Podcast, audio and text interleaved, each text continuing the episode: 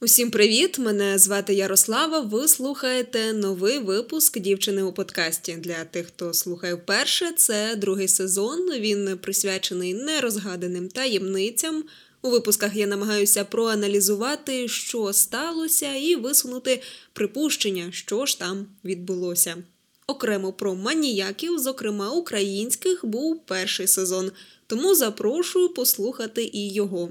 Сьогодні історія буде про трасу сліз, точніше про дівчат, які зникли на шосе. Це одна із моїх найулюбленіших загадок. Друзі, якщо ви ще не долучилися до мого телеграм-каналу Дівчина у подкасті, щиро запрошую. Там я щодня намагаюся публікувати коротенькі історії про вбивства, різні факти про маніяків, їхні фотографії, а також щоп'ятниці раджу, що подивитися чи почитати. Приєднуйтеся! І я вже переходжу до сьогоднішньої історії.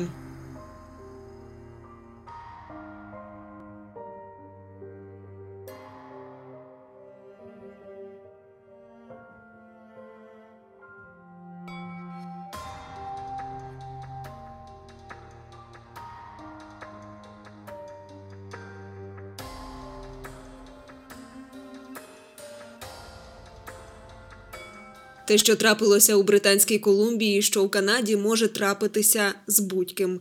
Траса, зламана автівка, потрібно дійти пішки до найближчого населеного пункту. Ніч невідомий вбивство.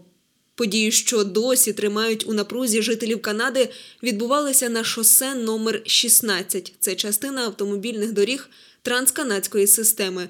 Але місцеві вже 50 років називають трасу номер 16 протяжністю 725 кілометрів шосе сліз. Ця назва не вигадка.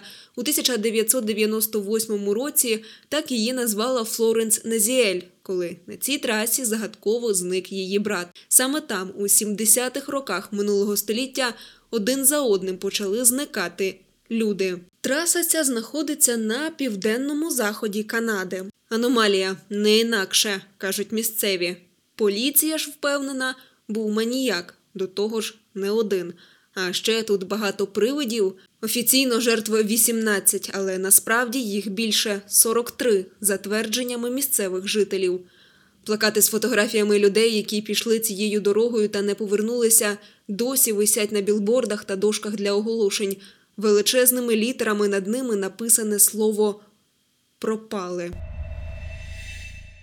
Друзі, якщо вам подобається цей українськомовний True Crime подкаст, ви можете підтримати мене фінансово на Патреоні або Кофі. Для підписників я викладаю випуски раніше, а також є доступ до додаткових матеріалів.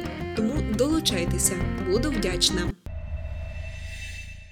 3 січня 1972 року двоє хлопчиків рибалили неподалік техаського міста Ліг Сіті і в якийсь момент помітили у воді щось, що нагадало їм м'ячик.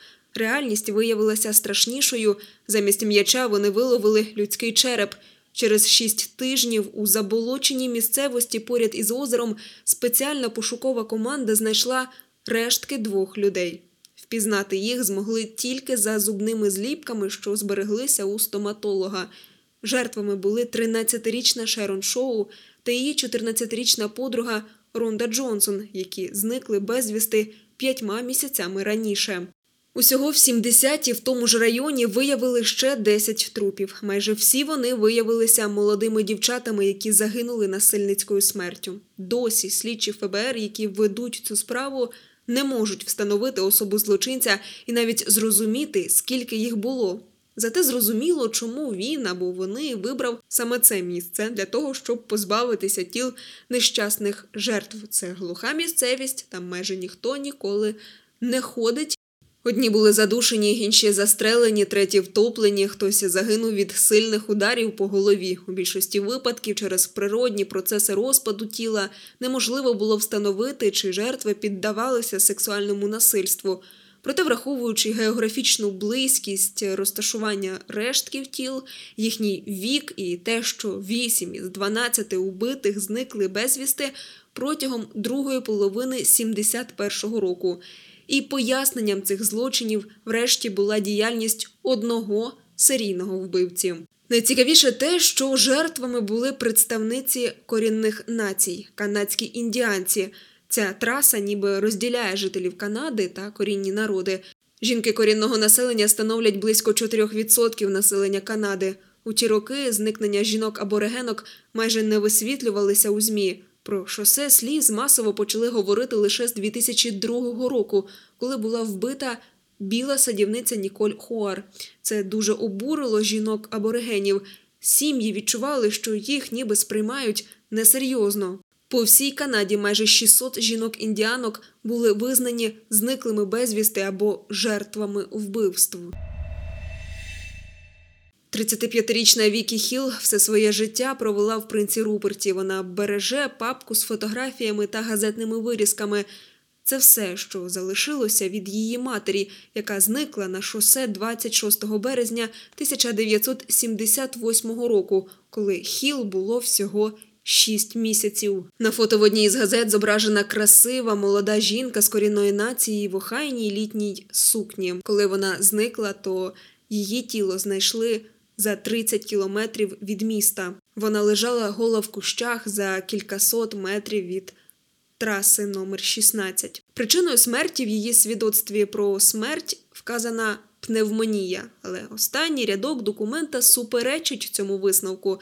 Там зазначено, що це було вбивство, проте розслідування не було.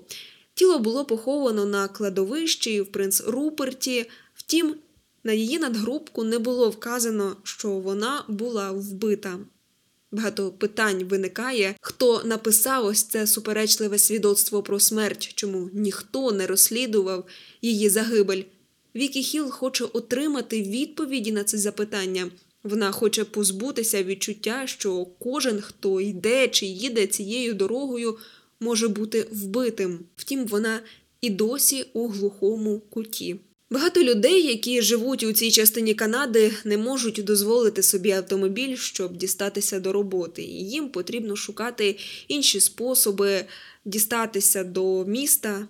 Багато ділянок шосе не мають доступу до громадського транспорту. Для багатьох людей, особливо жінок, їхній єдиний вибір, їхня єдина можливість подорожувати автостопом.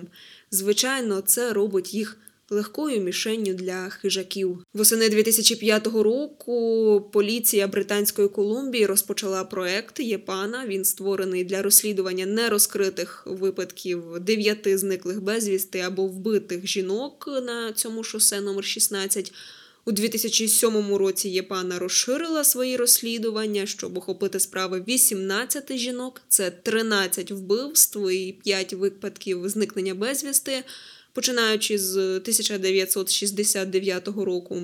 У цій справі, незважаючи на кволість поліції, велику кількість жертв і малу кількість доказів, був прорив 25 вересня 2012 року.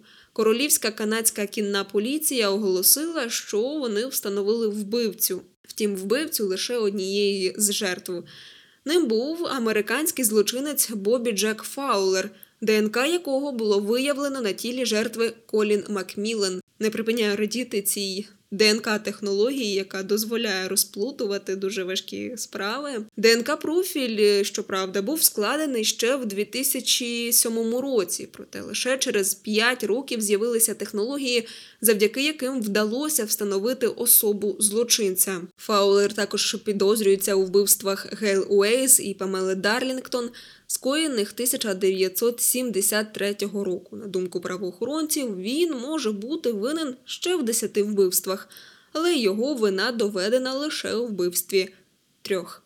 Ким був цей чоловік? Фаулер був мандрівником. Він жив в 11 штатах Америки до приїзду до Канади. Він володів дешевими машинами, брав попутників, так заробляв собі на життя. Фаулер був двічі одружений. Це класика для маніяків. Мав чотирьох дітей, але він був одинаком. Ну як і всі серійні злочинці. Фаулер до 1996 року не мав судимості в Канаді, але мав великий послужний список, пов'язаний з насильницьким нападом і застосуванням зброї в різних штатах США. Він помер у в'язниці, коли йому оголосили підозру, що він вбив трьох дівчат на трасі номер 16. У 2012 році оперативна група оголосила про арешт 67-річного Гаррі Тейлора Хендлена. Його звинуватили у причетності до вбивства двох молодих дівчат, одна з яких Моніка Джек. Вона у віці 12 років стала наймолодшою жертвою на шосе сліз. Якщо так подумати, то дівчинці всього 12 років. Очевидно, що вона їхала або на навчання, або в місто, щоб придбати щось для родини. І ось так стала жертвою одного чи кількох маніяків. У 2014 році 24-річний Коді Лежебоков був засуджений за вбивство чотирьох жінок. Ці злочини зробили Лежебокова одним із наймолодших серійних убивць Канади. Він зараз відбуває довічне ув'язнення. Загалом поліцейська оперативна група Шосе Сліз опитала понад 60 тисяч людей і уважно вивчила півтори тисячі так званих цікавих осіб. В інтернеті є інформація, що остання дівчина поблизу шосе сліз зникла у 2011 році. Якщо зайти на сторінку в Вікіпедії, то там і досі є позначки, що дівчат вбивають. Тобто Медісон Скотт, яку яка зникла у 2011 році, вона не остання жертва. Насправді я теж не вірю в те, що Медісон Скотт – це остання дівчина, яка стала жертвою маніяка на цьому шосе сліз. Тому в цьому питанні я довіряю Вікіпедії. Так ось 20-річна Медісон зникла біля сумнозвісної дороги 28 травня 2011 року. Після відвідування вечірки поліція знайшла її намет і телефон.